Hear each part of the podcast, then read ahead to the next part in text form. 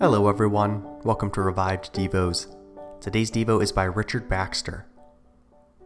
It also shows that we have spent much time with little purpose. Have we not had all our lifetime to prepare to die?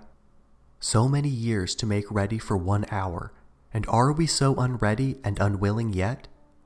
What have we done? Why have we lived? Had we any greater matters to attend to? Would we have wished for more frequent warnings? How often has death entered the habitations of our neighbors? How often has it knocked at our own door?